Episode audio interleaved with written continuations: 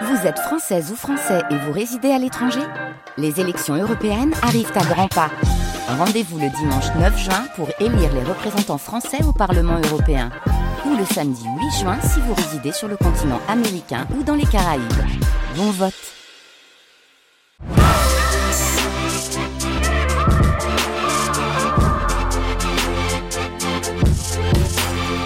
Super fail, Guillaume Erner. Parce qu'il n'y a pas que la réussite dans la vie, Superfell ne s'intéresse qu'à l'erreur, l'échec, la catastrophe. Superfell parce que ça n'est pas si facile de réussir à échouer. Super fail.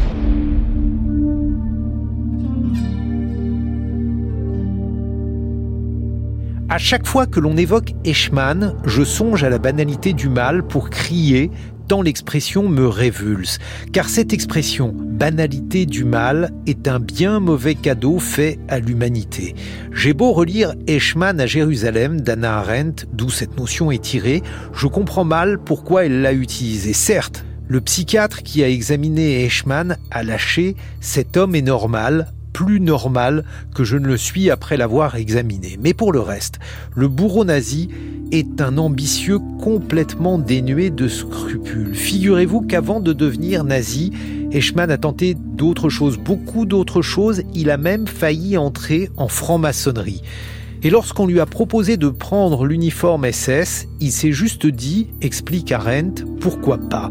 Et toute sa vie, il a avancé dans l'horreur en répétant pourquoi pas, devenant un fonctionnaire zélé de la barbarie.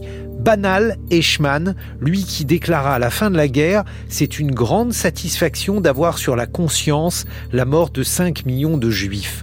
Vouloir rendre justice aux victimes d'Eichmann, aux victimes de tous les bourreaux, c'est précisément penser que ces meurtriers ne sont en rien banals. Anna Arendt face à l'antisémitisme, c'est le superfell de la semaine en compagnie de l'historien Michel Dreyfus, chercheur émérite au CNRS, qui a notamment publié Anna Arendt et la question juive pour une relecture aux presses universitaires de France. Un extrait du film Anna Arendt de Margaret von Trotta en 2012. Pourtant, le tribunal, quoi qu'il arrive, devait définir Eichmann comme individu jugé pour ses seuls actes. Ce procès ne concernait ni un système, ni l'histoire, ni aucun isme. Pas davantage l'antisémitisme, mais uniquement la personne. Le problème avec un criminel nazi tel que Eichmann, c'est qu'il rejetait, avec une grande véhémence, toute implication personnelle, comme si plus personne ne restait qui puisse être puni ou pardonné. Il contestait sans jamais se décourager les affirmations du procureur Hausner et de l'accusation. Il assurait qu'il n'avait jamais fait quoi que ce soit de sa propre initiative. Qu'il n'avait jamais eu l'intention de faire le bien ou au contraire le mal. Il répétait qu'il n'avait fait qu'obéir aux ordres.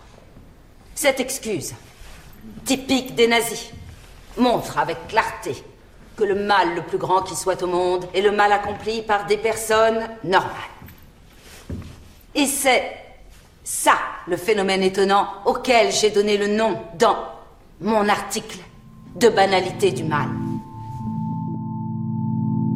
L'historien Michel Dreyfus conteste absolument la pertinence de la notion de banalité du mal, une notion qui ne permettrait pas de rendre le nazisme intelligible et qui a pourtant rendu Anna Arendt célèbre. Elle n'est pas satisfaisante parce que, au-delà de son caractère séduisant, elle ne rend absolument pas compte des faits, en particulier en ce qui concerne Eichmann.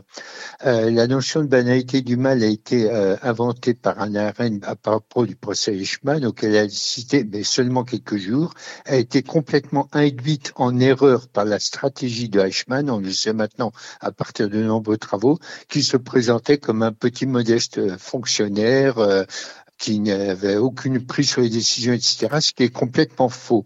Et donc, à part cette notion, euh, et ne correspond absolument pas à la personnalité d'Eichmann, qui au contraire était un, un organisateur et un des chefs d'orchestre fondamentaux de la solution finale. Selon Michel Dreyfus, Anna Arendt a en fait été complètement contaminée par la défense d'Eichmann lors de son procès. Il souhaitait de manière évidente atténuer les charges qui pesaient contre lui. Il s'est présenté comme un rouage insignifiant de la machine nazie. On sait aujourd'hui, au contraire, qu'il fut un acteur majeur et déterminant de ce système. Le rôle de Eichmann a été de devenir un spécialiste de la question juive, entre guillemets, et d'avoir un rôle de plus en plus important de coordinateur de tout ce qui s'est fait dans la solution finale, en Allemagne, mais aussi en Hongrie, enfin pendant toute la Seconde Guerre, il a eu un rôle absolument essentiel. Et euh, donc, pas du tout euh, de petits fonctionnaires comme il se les présentait au procès, au procès de Jérusalem en 1961, mais au contraire, le chef d'orchestre et donc la responsabilité est immense. Donc, euh, on, ne peut pas du tout euh, penser que euh, ce mal absolu vient de quelqu'un de secondaire, etc. Au contraire, bon, c'est quelqu'un mu par une idéologie extrêmement forte, extrêmement importante. Un reportage de la radio-télévision française réalisé à l'occasion de l'arrestation d'Adolf Eichmann, c'était le 3 juin 1960. Le grand problème est la définition du cas Eichmann. Euh, parce que Adolf Eichmann est lié à tous les aspects, à toutes les phases de l'extermination de la population juive.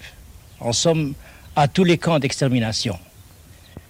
Et il sera très difficile euh, de délimiter le procès. Je lisais l'autre jour dans un journal allemand que Adolf Eichmann n'avait pas l'habitude de signer lui-même les ordres qu'il donnait. Nous avons ici un très grand nombre de documents signés de sa main.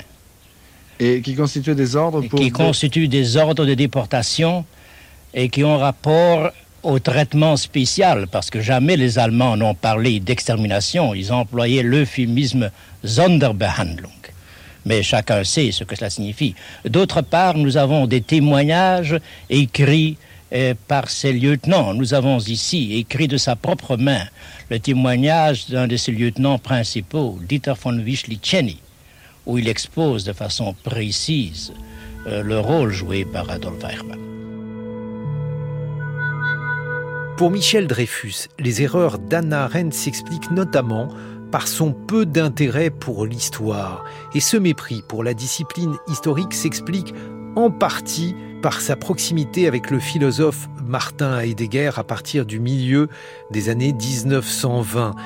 Anna Arendt a été la maîtresse de Martin Heidegger, mais ça n'est pas ce qui compte. Ce qui compte, c'est leur complicité intellectuelle. On écoute Michel Dreyfus évoquer l'influence du philosophe sur Anna Arendt. Alors, je ne parle pas de leur liaison, ça, ça ne m'intéresse pas. Mais il y a deux questions qui se posent. La première, quand elle écrit sur l'antisémitisme, qui fait partie de la trilogie, je pense, mais je ne suis pas certain, on ne sait pas encore, qu'elle n'a pas encore repris un contact avec Heidegger, avec qui elle a rompu tout contact depuis 1933. Bon, la question est encore un peu en suspens, mais je laisse cette question au philosophe et je laisse cette question aussi parce qu'il manque encore des choses que l'on connaîtra peut-être En revanche, J'insiste sur un point, a été formé intellectuellement par Heidegger quand il était très jeune, des années 25-26, et Heidegger avait un mépris souvent pour l'histoire. Pour lui, l'histoire, ce qui est important, c'est l'histoire de la philosophie, mais l'histoire en tant qu'elle-même, ça n'a pas beaucoup d'importance. Les historiens étaient des tâcherons besogneux. Et dans toute son œuvre, et en particulier dans Sur l'antisémitisme, qui est un livre à mi-chemin entre l'histoire et la philosophie, je n'interviens pas sur la philosophie, mais sur l'histoire, les erreurs sont légion, multiples, est absolument indéfendable. Il y a un fait indéniable, si l'on suit l'historien Michel Dreyfus, l'ouvrage qu'Anna Arendt a consacré à l'antisémitisme est un ouvrage truffé d'erreurs. Anna Arendt assène des vérités sans aucune preuve. Par exemple, elle explique que les relations entre le gouvernement de Léon Blum et les Gestapo ont été les plus cordiales. Euh, paf. Bon. Elle affirme dans son ouvrage, il y a un quart de, de l'ouvrage qui est terminé sur l'affaire Dreyfus. Elle explique que euh, Joseph Renard, qui était un Dreyfusard extrêmement important, qui a écrit ensuite une grande histoire de l'affaire Dreyfus à laquelle tout le monde se réfère, que Renard admirait secrètement les antisémites, ce qui est une énormité.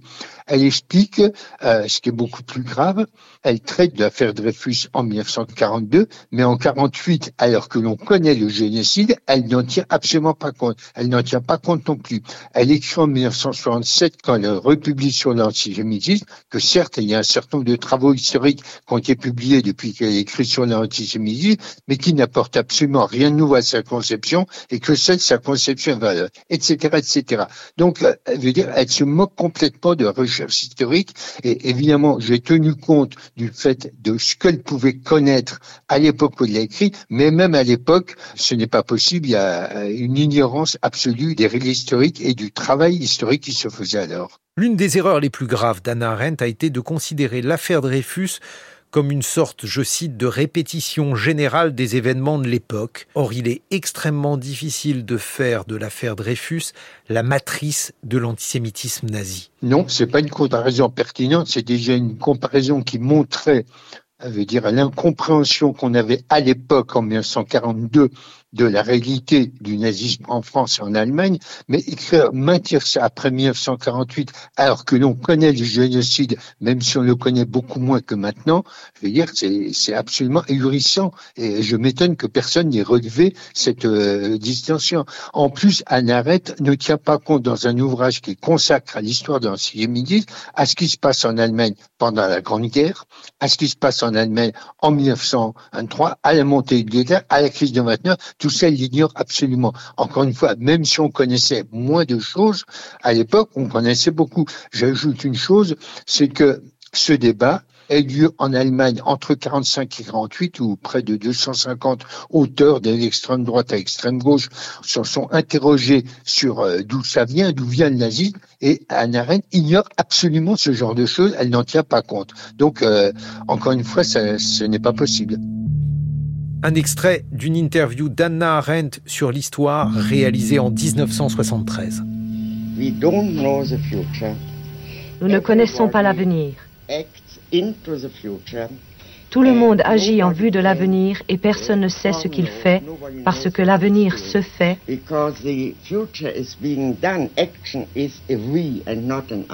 L'action est faite par nous et non pas par moi. Ce n'est que lorsque j'agis seul, si j'étais la seule, que je pourrais prédire ce qui va se passer à la suite de mes actes. Il semble donc que ce qui s'est vraiment passé soit entièrement du domaine de la contingence, et de fait, la contingence est l'un des plus grands facteurs de l'histoire. Personne ne sait ce qui va arriver simplement parce qu'il y a tant de choses qui dépendent d'une énorme quantité de facteurs variables, c'est-à-dire du hasard.